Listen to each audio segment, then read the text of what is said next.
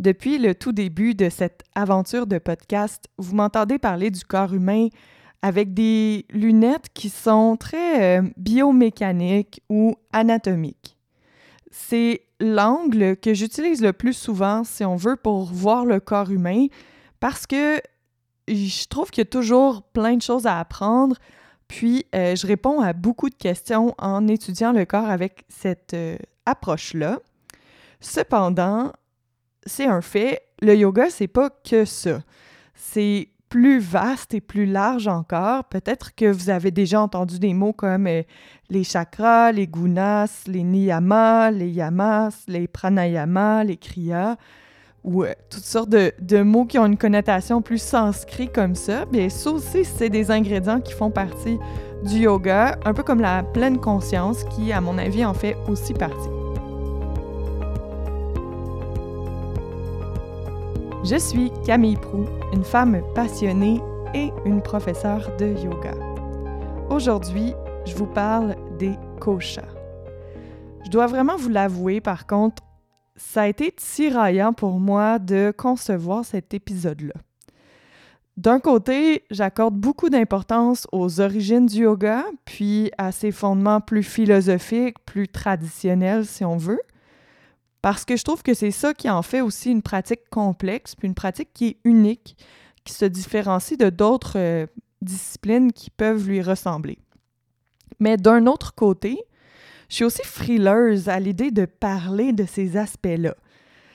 Il y a une partie de moi qui les comprend pas pleinement, puis j'ai peur aussi de juste répéter des choses que j'ai entendues ou qu'on me dit sans vraiment les comprendre ou sans les avoir intégrées.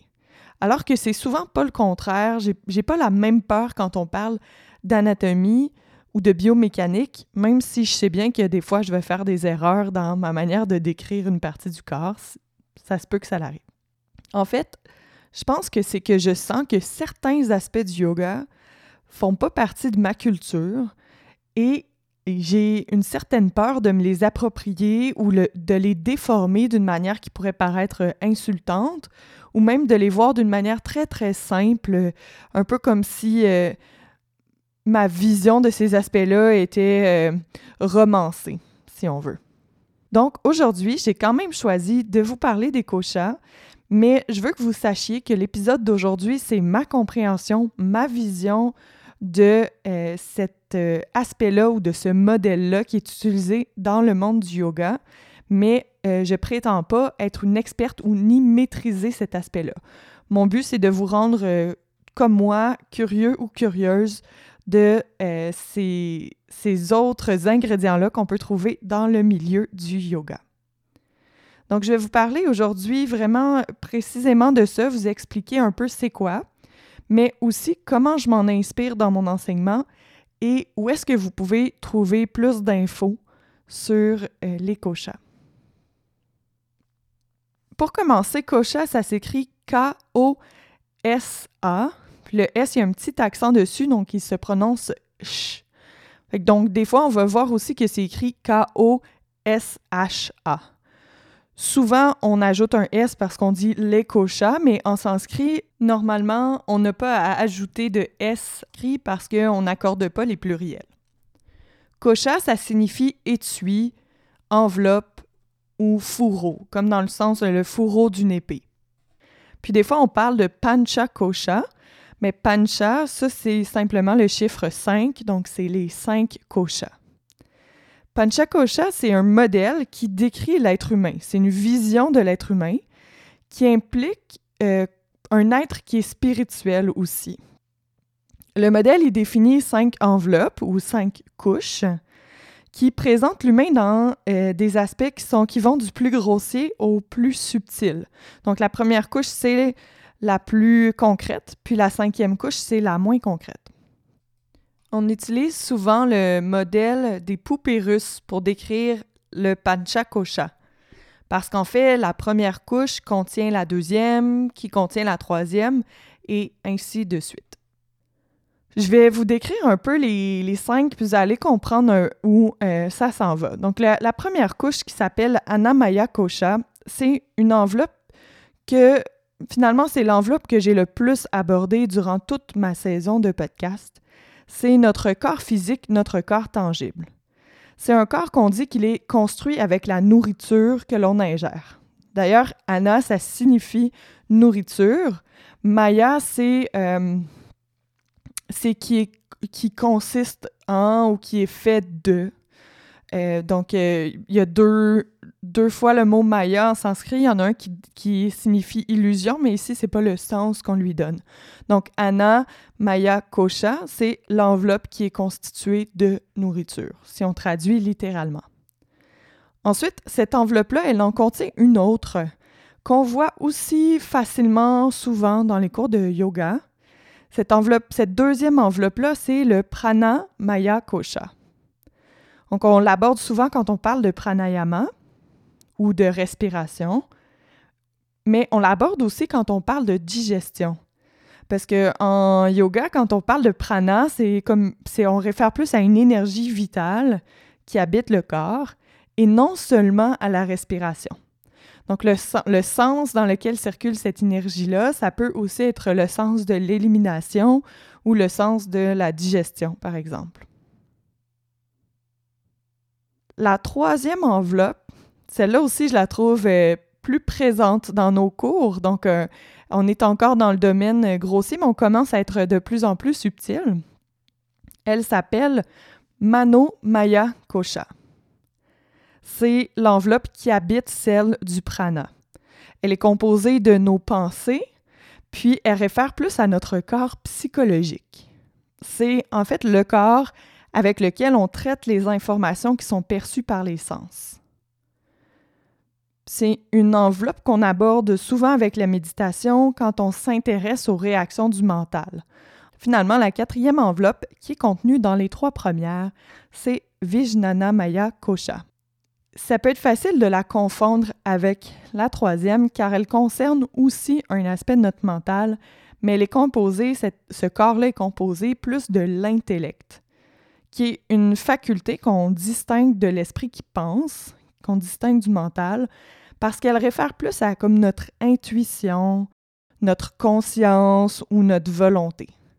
Pour moi, la distinction entre ces deux enveloppes corporelles, elle se fait bien quand on les rencontre et qu'il y a comme une dissonance entre les deux je sais pas si ça vous arrive, mais moi, j'ai fréquemment des moments dans ma vie où j'ai l'intuition de faire quelque chose et comme une petite voix à l'intérieur de moi qui me dit Ah, va-t'en de là ou va-t'en par là, mais le rationnel suit pas toujours.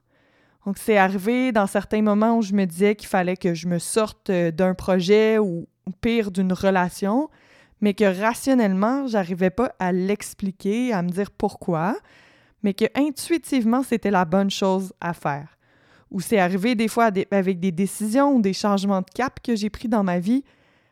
Intuitivement, c'était par là que j'étais attirée, mais rationnellement, c'était difficile à expliquer pourquoi. Ça, c'est, à mon avis, dans ma compréhension de ce modèle-là, une dissonance qu'il y a comme entre la troisième enveloppe corporelle et la quatrième, une dissonance entre nos pensées et notre intuition.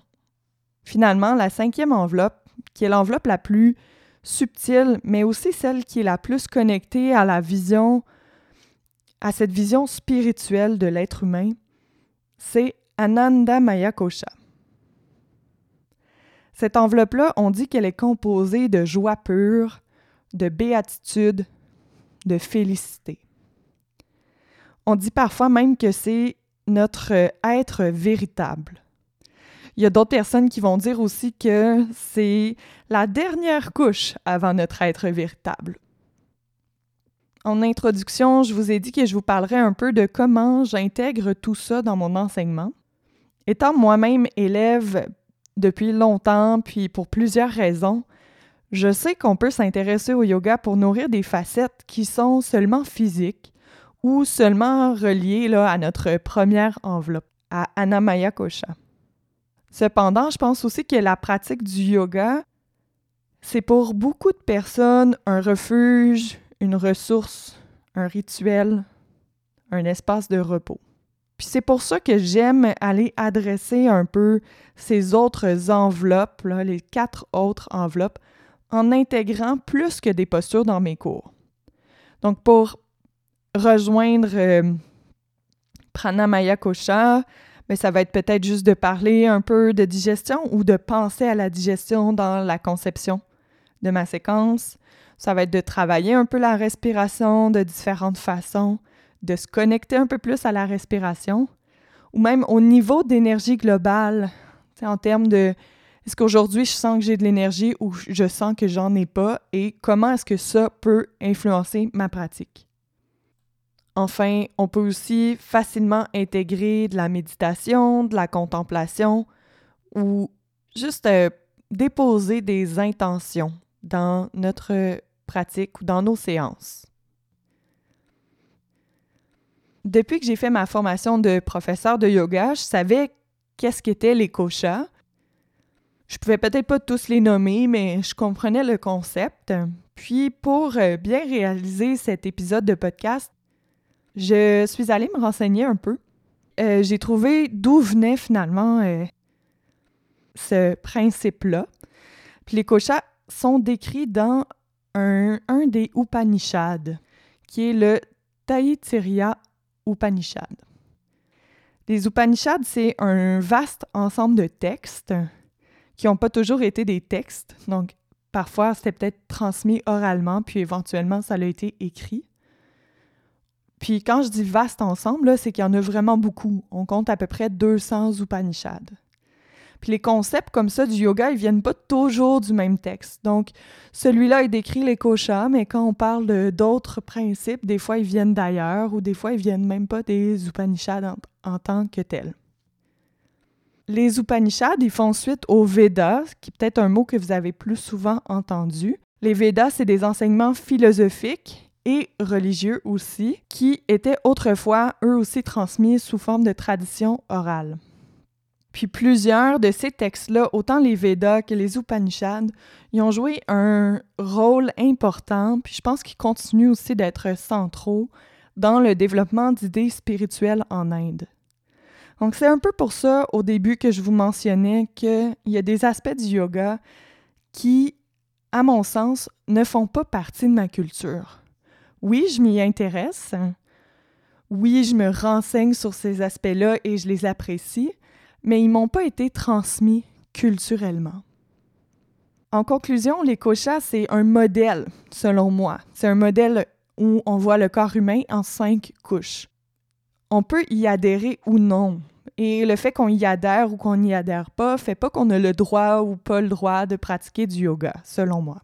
Sauf que si ce modèle-là nous intéresse et qu'on veut retourner un peu à la source d'où il vient, il faut se tourner vers l'Upanishad, Taittiriya Upanishad. Je vais vous l'écrire parce que je suis vraiment pas certaine de comment je le prononce. Bref, ça va au-delà du yoga comme on le connaît souvent, du yoga euh, physique qui est centré sur les postures. C'est un modèle qu'on pourrait appliquer sans même pratiquer de yoga aussi, à mon avis.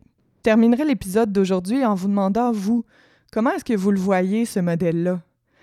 Est-ce qu'il vous rejoint? Est-ce qu'il rejoint une conception que vous avez de votre corps? Est-ce qu'il y a des dissonances avec la façon dont vous voyez votre corps? Bref, j'espère que ça va vous avoir amené des réflexions. Je vous laisse là-dessus en vous disant à la prochaine. Je suis déjà à réfléchir des prochains projets de podcast, mais rien de concret que je pourrais vous annoncer pour l'instant. Alors, euh, je vous suggère simplement de rester à l'affût sur mes réseaux sociaux. Sur Instagram, vous pouvez me trouver à sama, S-A-M-A. Puis sur Facebook, euh, c'est très semblable, c'est Sama Yoga Méditation, euh, tout collé. Et finalement, si vous avez aimé le podcast, bien, je vous invite vraiment à le partager avec d'autres gens dans vos cercles de profs de yoga ou dans vos cercles d'amis qui pratiquent du yoga. Ça a été beaucoup d'investissement, mais beaucoup de plaisir aussi pour moi. Puis, euh, j'ai fait ça dans le, but qu'on partage, le but qu'on ait on ait cette ressource-là maintenant pour échanger des informations sur tous les aspects qui ont été discutés. Donc, plus il y a de gens qui écoutent le podcast, plus je vais être heureuse, tout simplement. D'où le fait que je vous invite à le partager.